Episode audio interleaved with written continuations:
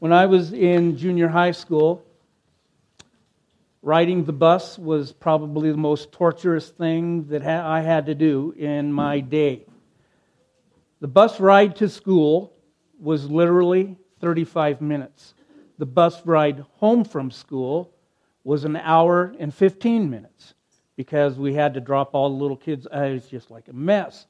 And so, you know, whenever my mom and dad would come into town to go shopping and get groceries and do business and and all the stuff they had to do at the county seat, you know, at the courthouse and all that stuff, they would swing by the school on their way home and pick um, us boys up from junior high school. And that was a glorious day because instead of having the hour and 15 minute ride on the bus, we got to go home in like 25 minutes with my dad and my mom. And so it wasn't real uncommon for my parents to show up at the parking lot of the school. I mean, when we'd come out and be waiting for the bus to show up, we'd always look at the parking lot to see if they were there because if they were there, it was like, yeah, no bus ride. And so this particular day, um, my parents were sitting in the parking lot and we were pretty excited about it. So we went and piled in the back seat, you know, the back seat where Thumper would roam. He wasn't there that day. But uh, as we were driving, you know, we got in, and, and as kids do, they were talking about all the stuff that happened that day at school. And, you know, I think that might have been the day that my pant leg caught on fire in metal shop. And, uh, you know, I had to put it out in a bucket of water and kind of things like that. So, anyway, we were doing that little talk. But as all the stuff got off of our chests and we were uh, riding home, my dad asked this question. And he said, Hey, did one of you boys take the money off of mom's dresser this morning? Now, let me explain this a little bit. There are two things you need to know. First of all, our, our house was right across the driveway from the church. And so the adult Sunday school class would meet in our, in our kitchen around the table. They'd have coffee and do their, their Sunday school lesson in our house. And so a lot of times the offering from Sunday school would be collected and they would put it on my mom's dresser and then it would be added into the rest of the Sunday school offering later on. The second thing you need to know is that we had a family of seven who had one bathroom. So if you didn't need the sink or the porcelain throne, then you were required to go and find a mirror somewhere else to pretty yourself up. And that mirror was on my mom's dresser in her bedroom. And so um, when my dad said, Did any of you boys take the money off the dresser? it was like, Oh. And of course, um, me having a, an addiction to sugar would take every opportunity to buy sugary things at school as often as I could. So, like, you know, a 12 ounce bottle of Pepsi was like 25 cents. A chocolate bar was 15 cents. Ice cream sandwich was like 30 cents. And so, you know, um, $2.75 would go a long ways. And so when I'm standing at my mom's dresser, combing my hair, I, I had this thing on my head back when I was younger. It was called a cowlick. And it was right here, and it stood up like this. Let me just say something to you. Never curse something God's given to you because He might take it away.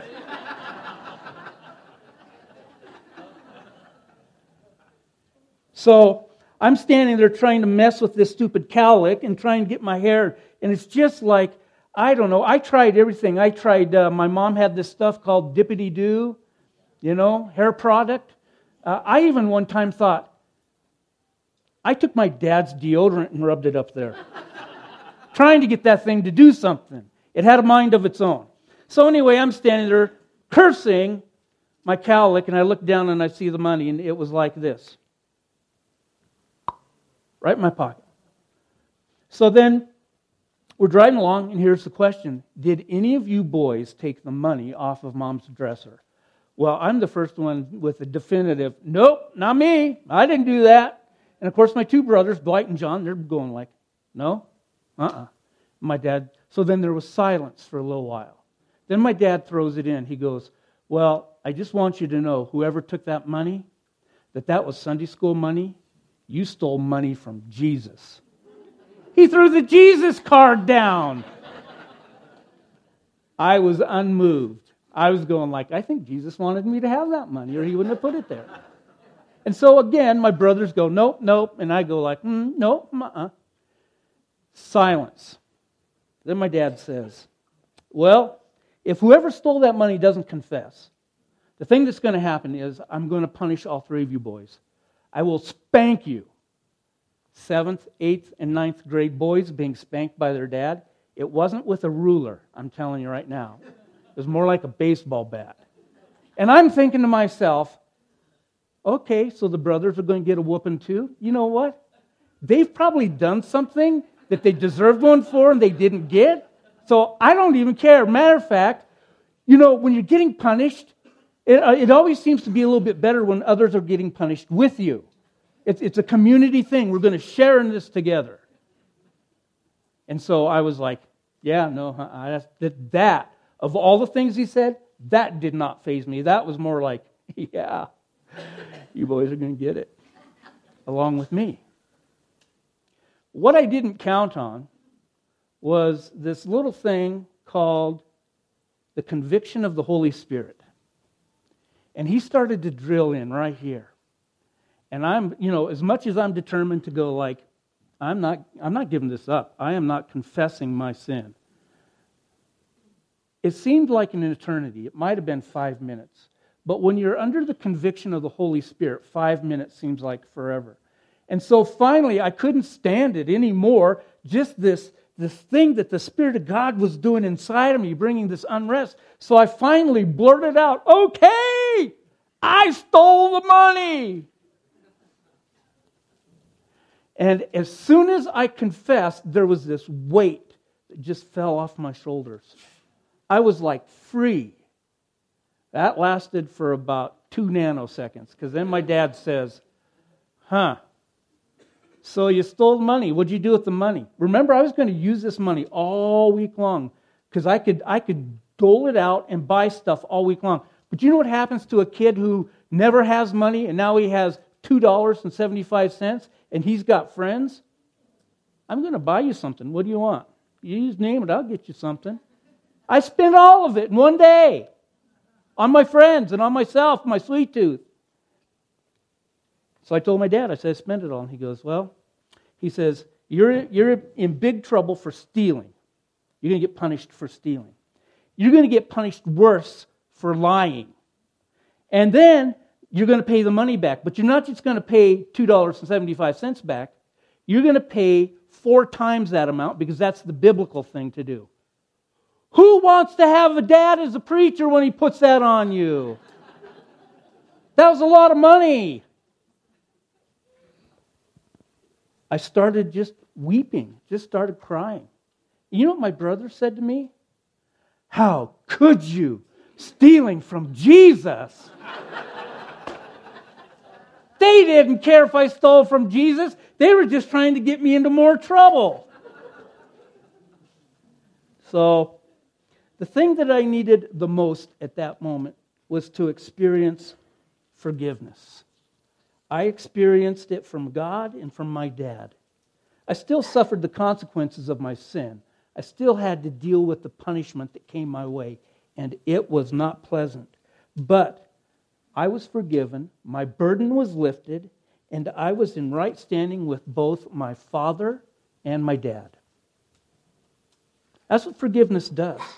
And in this teaching that Jesus is, is giving, called the Sermon on the Mount, to those people that are listening to it, he's giving them snapshots of life about how to really do life. And last, the last couple of weeks, we've been talking about the, the prayer that Jesus, the model prayer that Jesus gave. And right in the middle of that model prayer, he taught us to say this to forgive us as we forgive others. Now, it sounds like when you hear that, what it sounds like is, is that, that in order for us to know the forgiveness of God, we have to be able and willing to forgive other people. It almost sounds like our salvation is tied to our ability to forgive other people. But that's not what Jesus was saying. That is not what Jesus was bringing to the foreground when he said, Forgive us our debts as we forgive those who have a debt against us. That's not what he's saying. Because, matter of fact, let me, let me give you a few passages of Scripture just to, uh, as a reminder about where our salvation comes from and where we get our reconciliation and our redemption. They're all dependent upon Jesus. It's not anything that we do.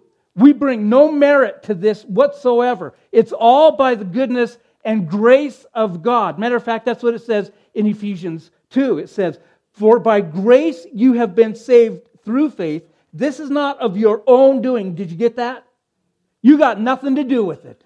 It's not about you, it's about Jesus. It is the gift of God, not as a result of works, so that no one can boast.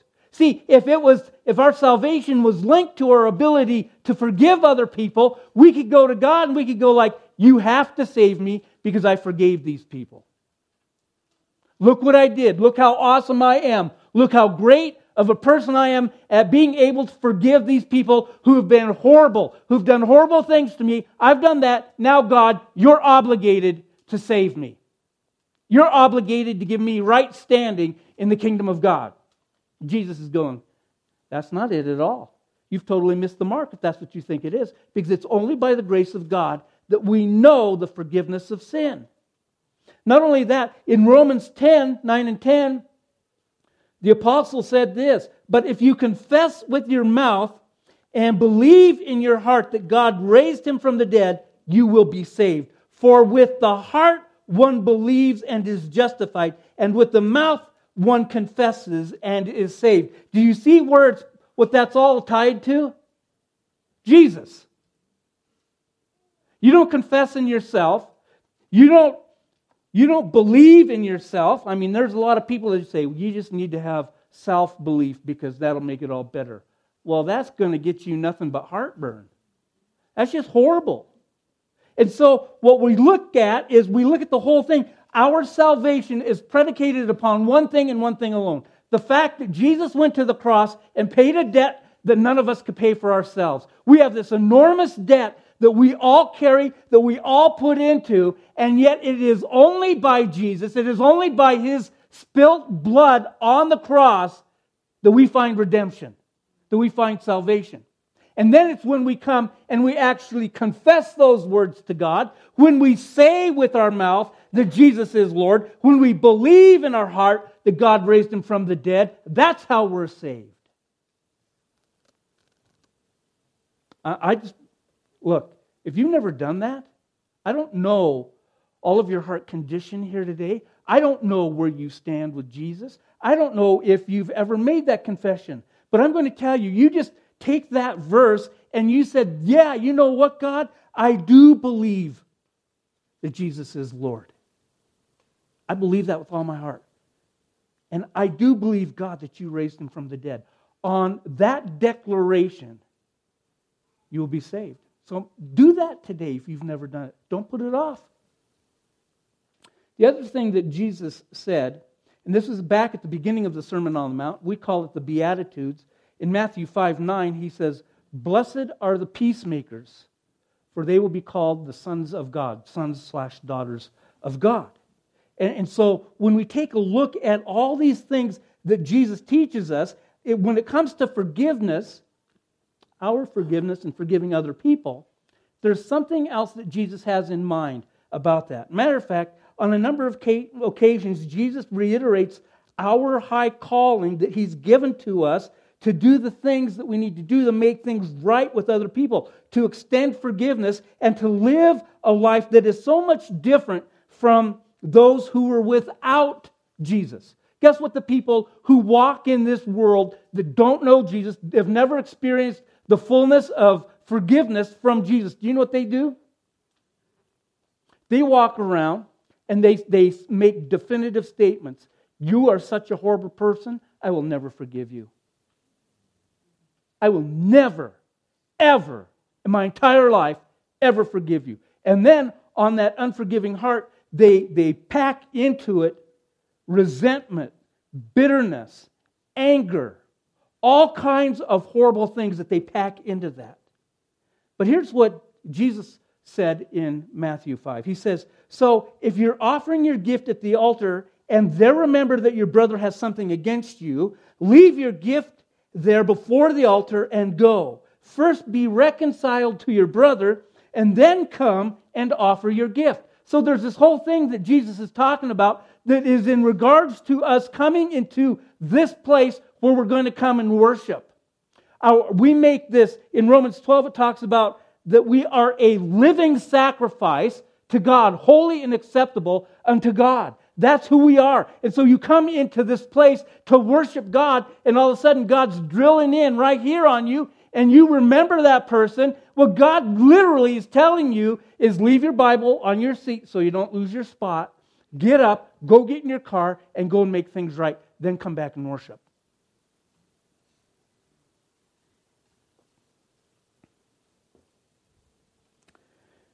In Matthew, excuse me, Matthew 18, is, is this story I'm going to get to. But the thing that leads up to the story is young Peter. You know, you know Pete, right? He's the guy that sticks his foot in his mouth all the time. I mean, I don't think he, he it's a miracle what God did to him and through him at the resurrect at the ascension of Jesus into heaven. When the Holy Spirit came on Peter, totally transformed his life. He went from being this this nincompoop to being the leader of the church. Phenomenal. Read the story, it's great. But before that happened, Pete still got this itching to say something to try and make himself look really good. And in Matthew 18, um, it, it, Peter came to Jesus and he said, Lord, how often will my brother sin against me and I forgive him? As many as seven times? And Jesus said to Peter, I don't say to you seven times, but 77 times. The context of that isn't like this is in one day. You know, we're talking about in one day. And, the reason why Pete, do you ever know why Peter said seven times? Remember, Jesus said that, that our, our religion had to be better, our relationship with God had to be better than that of the Pharisees and the, the, the Sanhedrin, the scribes, all these religious leaders who thought that they were really awesome because they had this thing going on with God, they literally would say, you know what? Three times. I forgave my brother three times. Look how great I am. And so Peter's going like one upmanship on these guys. He's going to go, I'm better than they are. Look, Jesus, I'm saying seven times I should forgive my brother. And this is on one, one issue. So if he lied to you, and then he lied to you, and he lied to you, and he lied to you, and he lied, it just on lying, Peter's going like, if he lies to me seven times, I'll forgive him seven times. Look how good I am. And Jesus says, Peter, it's 77 times you forgive him for lying in one day. And Pete's like, oh. So then Jesus goes on to tell this, excuse me, this story in Matthew 18 about the unrepentant servant. And, and there's this so in the story, there's this, this king who owns a lot of everything everywhere. He's probably the wealthiest man on earth, and he has these guys that work with him and for him, and he's a generous man, and he loans out money to the people that work for him. But sometimes those people would embezzle money from him. And so then all of a sudden, it became apparent that this one guy had this huge outstanding debt. Matter of fact, it was such a, a, a large sum of money, he would never be able to repay it in an entire lifetime. So we're talking about, like, if you were thinking in today's terms, we're talking about billions of dollars that this guy would never be able to repay the king. And so the king calls all these guys up and he says, It's time to you, for you to settle your account with me. You need to pay me everything that you owe me, all the money that you have taken, all the money that I have given to you, the money that you've even stolen from me because we have a record of that. You can't get away from it. You are going to give an account for that money right now, and you're going to pay me right now every red cent. Well, the, the, the servant goes like, in his mind, he's like, I, I can't do this. There's no way I will ever be able to pay this back.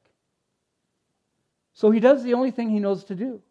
And he falls on his knees and he begs for mercy from the king and says, Look, I can't pay this back. I'll never be able to pay this back. But I'm asking because you are such a gracious and merciful king that you would just forgive me of my debt. All the rest of the servants standing around are going like, that's a good one. That's never the amount of money you owe him, he'll never forgive that debt. And then all of a sudden, the king did what nobody expected him to do, and that was for him to look at this man and say, Look, you owe me more than you could ever pay back. I am going to forgive your entire debt. And the guy got up and he felt the weight of the world fall off of his shoulders. Life was good. And he went walking out and he's rejoicing in the fact that he doesn't have to pay anything back and his life is going to be so good. But as he's walking out, he looks and he sees one of his, his co-workers who was recently hired. And, and that co-worker asked if his this friend friend would be able to loan him $15 because he just started a job. He needed to buy some groceries. He didn't have the money. And the so this this guy who need, you know had loaned out the $15 found this man and he says you're going to pay me everything you owe me right now the $15 and he says i don't have the $15 but if you can wait until payday which is like in three days, I will pay you $15. I just don't have it with me right now. He says, No, you know what? You owe me. You owe me $15. And if you don't pay it to me right now, I'm going to have you taken into, in, into custody until you can pay me the money. He says, Well, I don't have it. And so he says, Well, too bad for you. And so he has him thrown in jail until he can pay all the money back. But all the rest of the servants are looking at this guy and they're going like, "Are you kidding me? Are you kidding me? $15? You're going to throw this guy into jail over $15 when you've been given forgiven such a huge sum of money?" And so they go and tell the king, they go, You know the guy you forgave billions of dollars? Yep. He just had one of his fellow co workers thrown in jail for $15. King says, Bring him in here. Now the king's furious. The king is absolutely angry, and he says, You know what?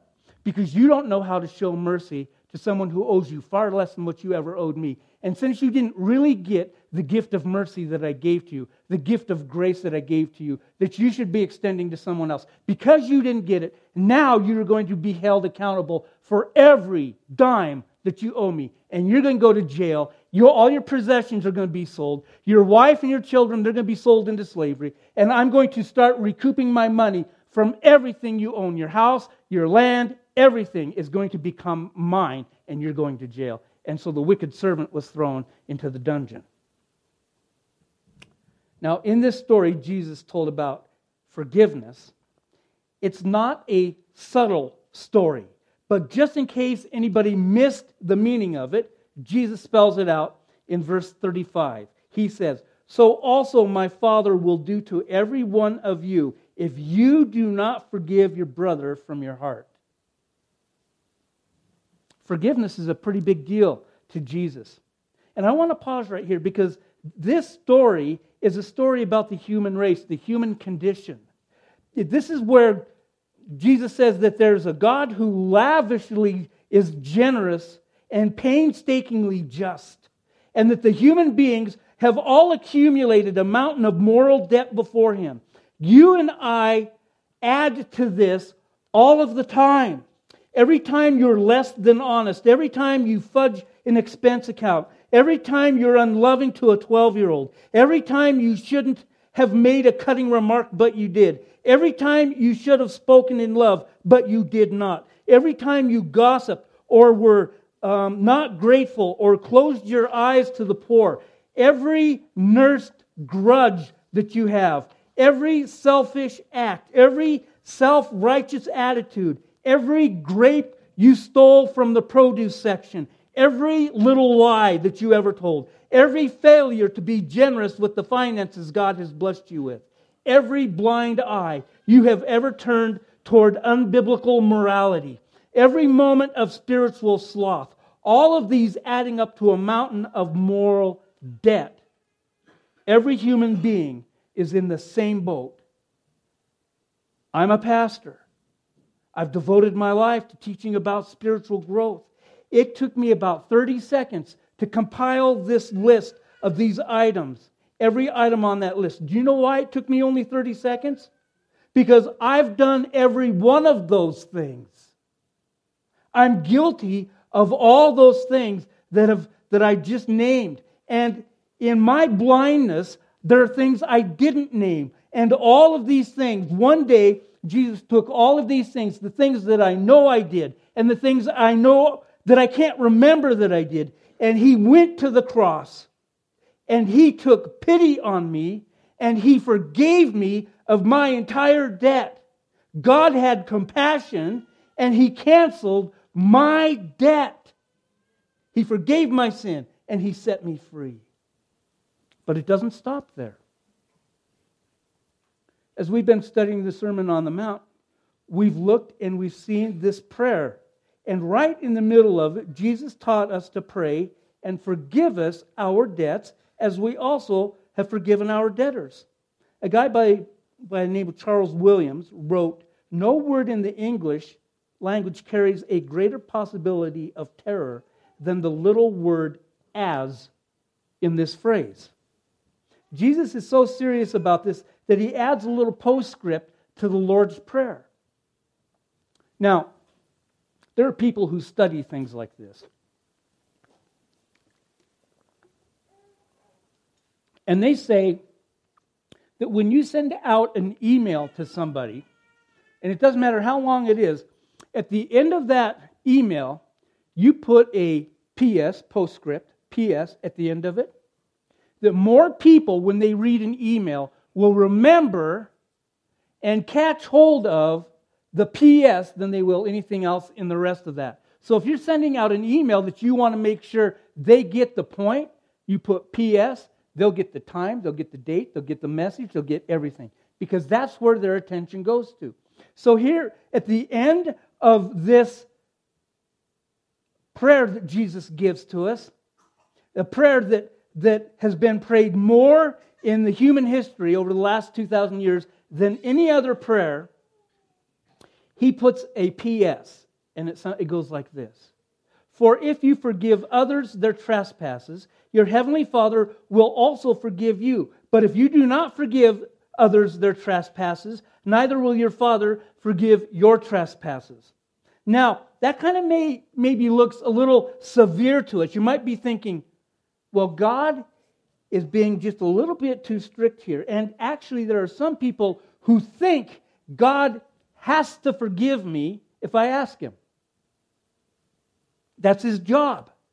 But what Jesus is saying here is now God could forgive you, but he might be withholding his forgiveness to motivate you to be more forgiving. Jesus is commenting on the nature of forgiveness and the human condition. See, there's a vast chasm uh, between wanting to be forgiven versus wanting not to get caught, to keep out of trouble. Here's, here's kind of the way it works. If, if I've done something to offend you, or I've done committed some sin against you, and I want you to forgive me, it means I agree with you about the thing that I've done wrong.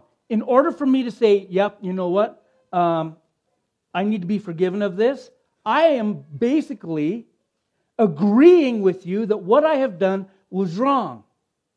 If I don't think I've done something wrong, then I really don't want to be forgiven. If I want to be forgiven, it's not just to avoid trouble. It means I recognize I've done something wrong. And I don't want to be that kind of person anymore. And so I want to change the kind of guy I am. And so I'm going to ask you to forgive me for my bad behavior. Now, here's, here's the other side of that coin.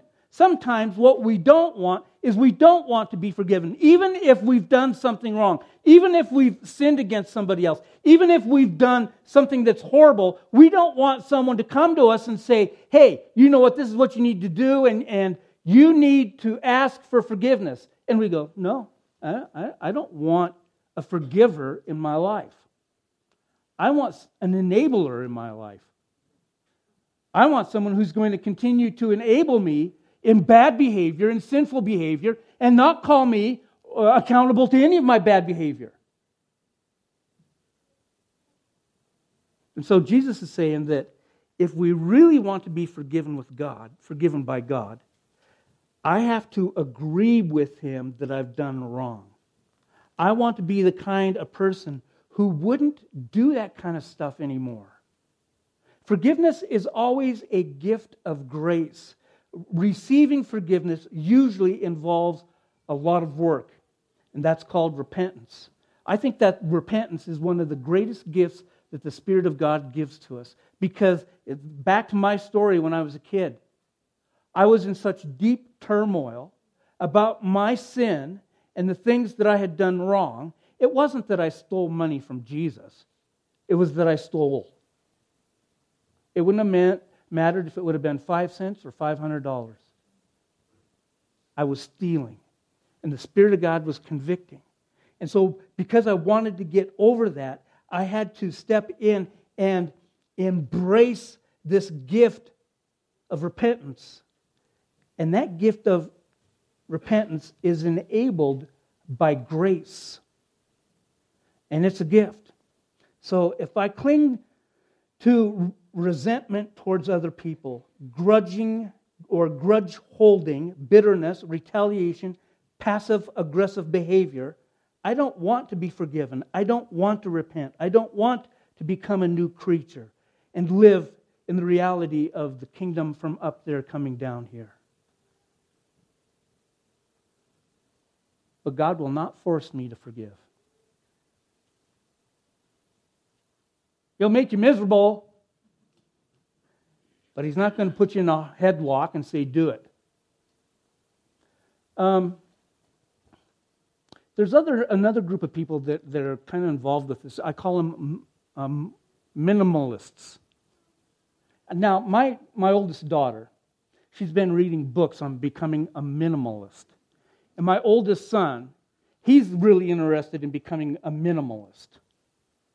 And I just say, you guys are a bunch of hippies. That's all you are. Knock it off. That's stupid. And then they call me hater. but what I'm talking about here, when I say minimalist, there are people who take a look at their sin, their wrongdoing, and they minimize their sin. It's not that big of a deal. I didn't mean anything by it. If you were hurt by what I said, it's not my fault. I can't help that you're really, you know, oversensitive. And so they minimize all the effects of their issues in their life. They just don't want to look like they're weak. They don't want to look like they've ever done anything wrong. They don't want to have to confess that they have they've misled people, that they've lied to people, that they haven't told the truth, that they've done something wrong. They don't want to have to be able to do to say that they've done that because they don't want to look weak to other people. They don't want to have to admit that they were wrong. And there are people like that all over the place. And unfortunately, there's a bunch of them hanging out in the churches too. They just don't want to do it. But understand this it is, and I got this from John Ortberg. He says it's it's psychologically impossible for us to know God's tender-hearted pity towards us and remain hard-hearted toward others. This is critically important about the human condition. It is sometimes called, and this is what I picked up from John Ortberg, the unity of spiritual orientation. In other words, you cannot have one posture towards God and a, another posture towards people. It's not that you shouldn't, it's impossible because you are one person with one character.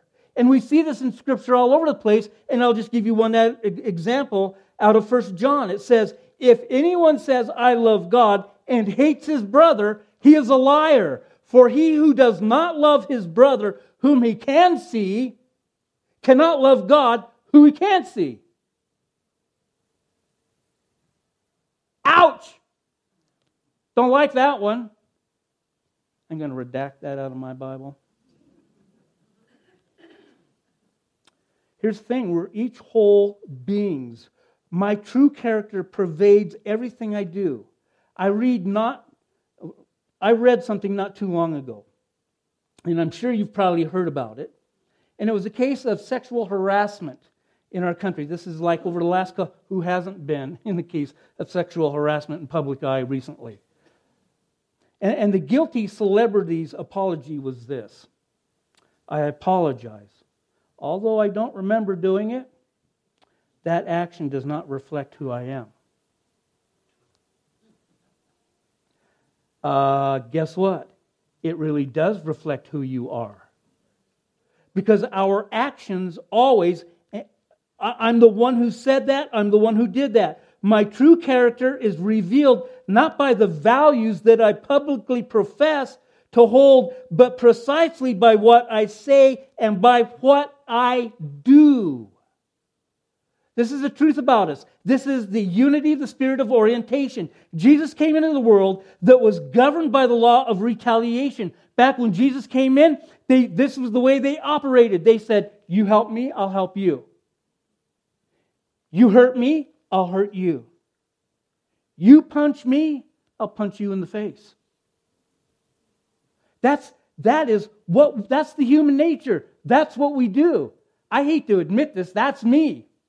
I mean, when a little kid comes by and I walk by them and they give me a little shot, I put them through the wall. they trip me, I knock them on their head. Because, well, I mean, that's the only people I can do that to. But that's, that's who we are.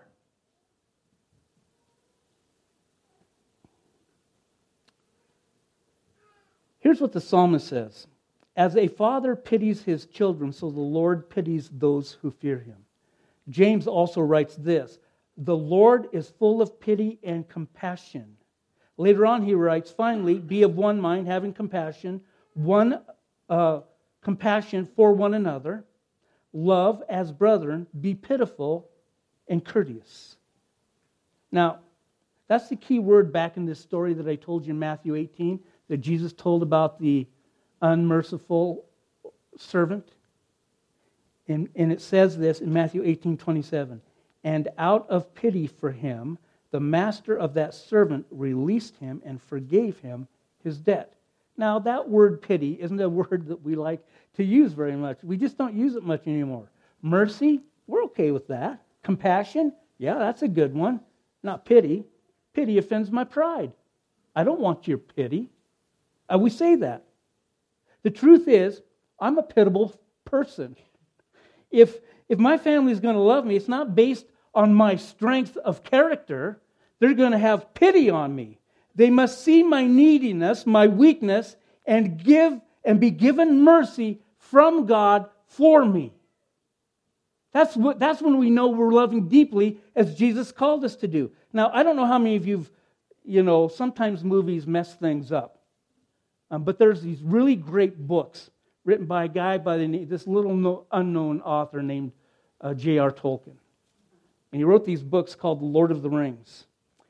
And if you've read The Lord of the Rings, you know that pity is the key to the story. Because early on, the little hobbit, Bilbo Baggins, he had gotten the ring of power. It was actually an evil ring of power. And he puts it on, he becomes invisible and he has to get past Gollum, who used to have the ring but lost it, to escape the cave where he, Bilbo, is trapped. Gollum wants to kill Bilbo, but cannot see him. And um, Tolkien writes of Bilbo, he must stab the foul thing, put its eyes out, and kill it. Then something happens a sudden understanding, a pity mixed with horror. welled up in Bilbo's heart a glimpse of endless, unmarked days without light or hope. Bilbo has pity for Gollum. Now he doesn't forgive him exactly. Gollum won't repent, but Bilbo refuses to repay evil for evil. He repays evil with good. Much later on, Frodo, Bilbo's nephew, has to deal with Gollum. And Frodo says to the wizard Gandalf, It's a pity Bilbo didn't kill him. And Gandalf says, Pity? It was pity that stayed Bilbo's hand. Be sure that he, he took so little hurt from this evil, wicked ring because he began his own ownership of the ring with pity.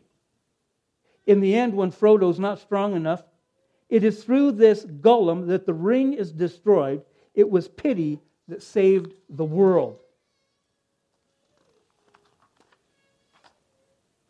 We all think we're going to be brilliant, we're going to be strong, beautiful. But in the end, we're loved and accepted on the basis of pity from God and from others. We learn to live in forgiveness. On the cross, it was pity that moved the master to pay our debt. On the cross, it was pity that saves the world. Now you might wonder, where can I go to find a place that's filled with pitiful sinners who will wrong you and hurt you so you can actually practice forgiveness. Just take a look around. Go no further. Come back next week. We'll give you lots of opportunity to practice forgiveness. This is the place where everybody is welcomed. This is the place where we welcome the saints and the sinners, the righteous and the unrighteous, the godly and the ungodly. John Ortberg also came up with the new liturgy for all churches, the desire to be real. And it goes like this My pity be upon your pitiful, pitiful self. And then you would respond with, and also with you. I really don't think it's going to get a lot of traction, just saying. But I do want you to know that everybody is welcomed here. Nobody's perfect. And anything, especially God's gift forgiveness for unpayable debt, is possible. So we remember this. This is how my Heavenly Father treated each of you unless you forgive your brother and sister from your heart. Forgive us our debt as we forgive our debtors. Now, listen, I know this about all of us in here. We all have debtors. I know you do. Maybe your debtor is your mom and dad in some awful way. Maybe it's your husband or your wife for some terrible behavior. Maybe it's a son or a daughter. Maybe it's somebody at work who has wounded you. Maybe it's a fellow debtor. Maybe it's somebody in this room.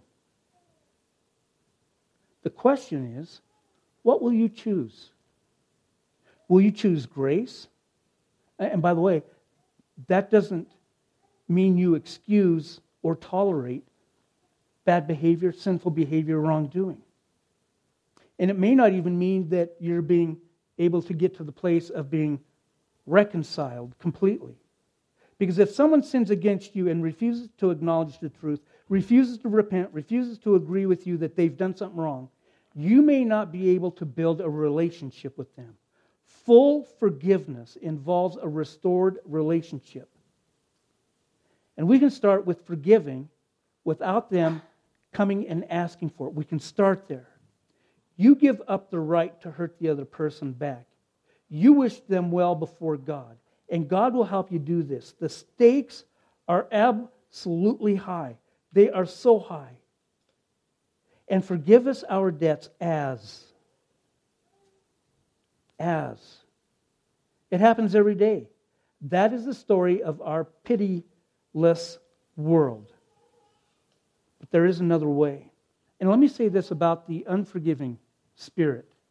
If you hold resentment and unforgiveness in your heart towards anyone, what you are in effect doing is you are drinking or eating the rat poison trying to kill the other person.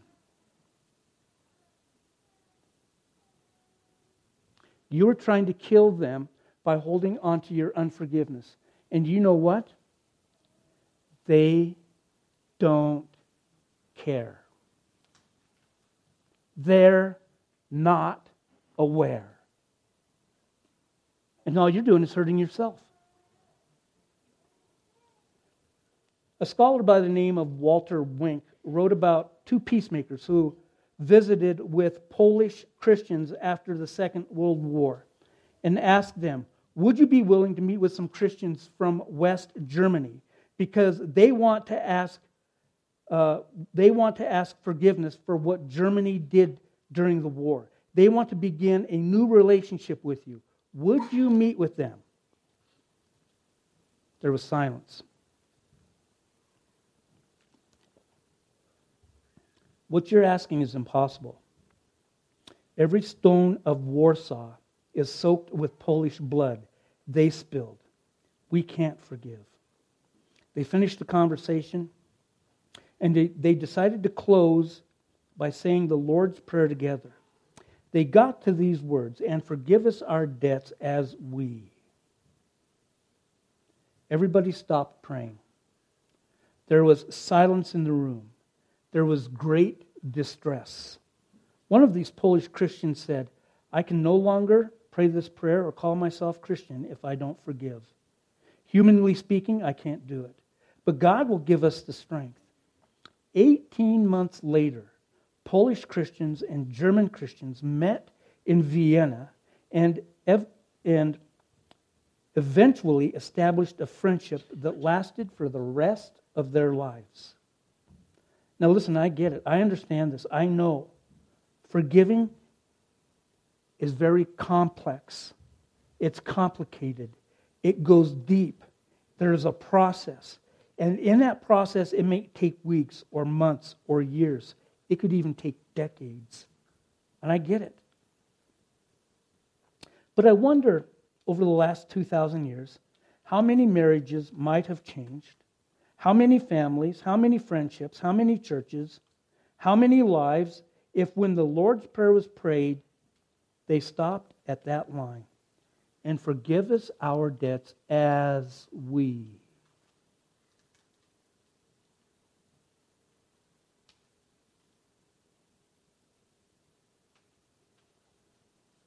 This morning, we've been talking about the sin of other people on our lives. We've been talking about our sin on other people's lives. And I don't think it would be right for us just to say, Thank you, God, for a great message, although that would be appropriate. Thank you, God, for such a great prayer. Thank you, God, for such a great reminder. But what I want to do this morning, what I really believe God's calling us to do, is for us to take a moment of reflection let the Holy Spirit do His work in our lives. And to think about that little word as. Forgive us our debt as. And what I'm going to do is I'm going to ask you to ask God to reveal to you right now that person where forgiveness is needed. Is there a a grudge that needs to be dealt with? Is there bitterness that needs to be let go of? Is there resentment that needs to be destroyed? Where's the pity? Where's the grace? Where's the work of the Spirit of God in your heart? Where's the conviction? So let's just take a couple of just a couple of minutes and you talk to the Lord. You ask the Spirit of God to do his work where you need to take care of business and find forgiveness. For some of you, it may be simply seeking the forgiveness of, your, of God. You've never done that. I have a mountain of debt that has not been forgiven, and you just ask God to forgive your debt. Let's pray.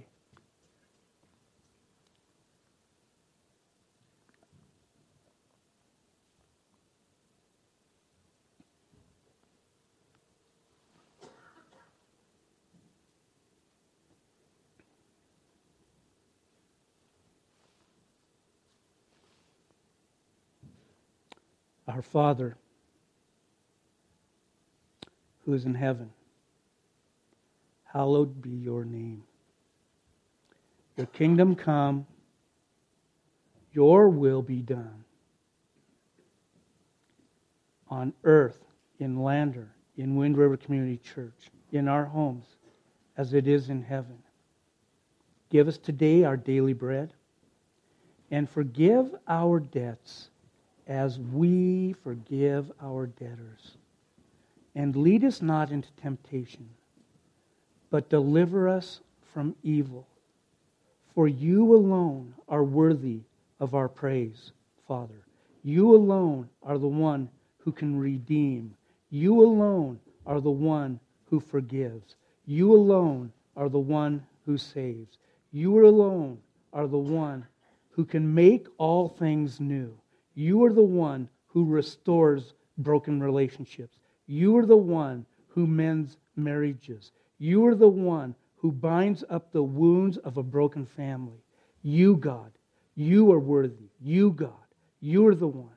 And so we ask today that you would come into our hearts, remind us of the great work that you've done already for us on our behalf, forgiving our debt that is immense against you.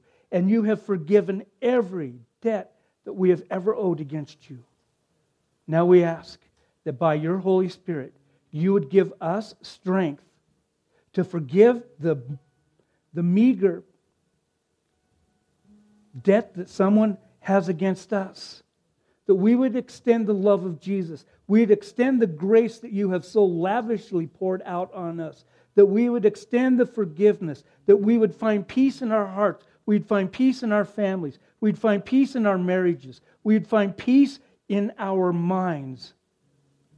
And that we would be renewed with a right spirit. Let the meditation of our heart and the words of our mouth be pleasing to you, O God, our rock and our salvation. Work your will in our lives today, we pray in Jesus' great name. Amen.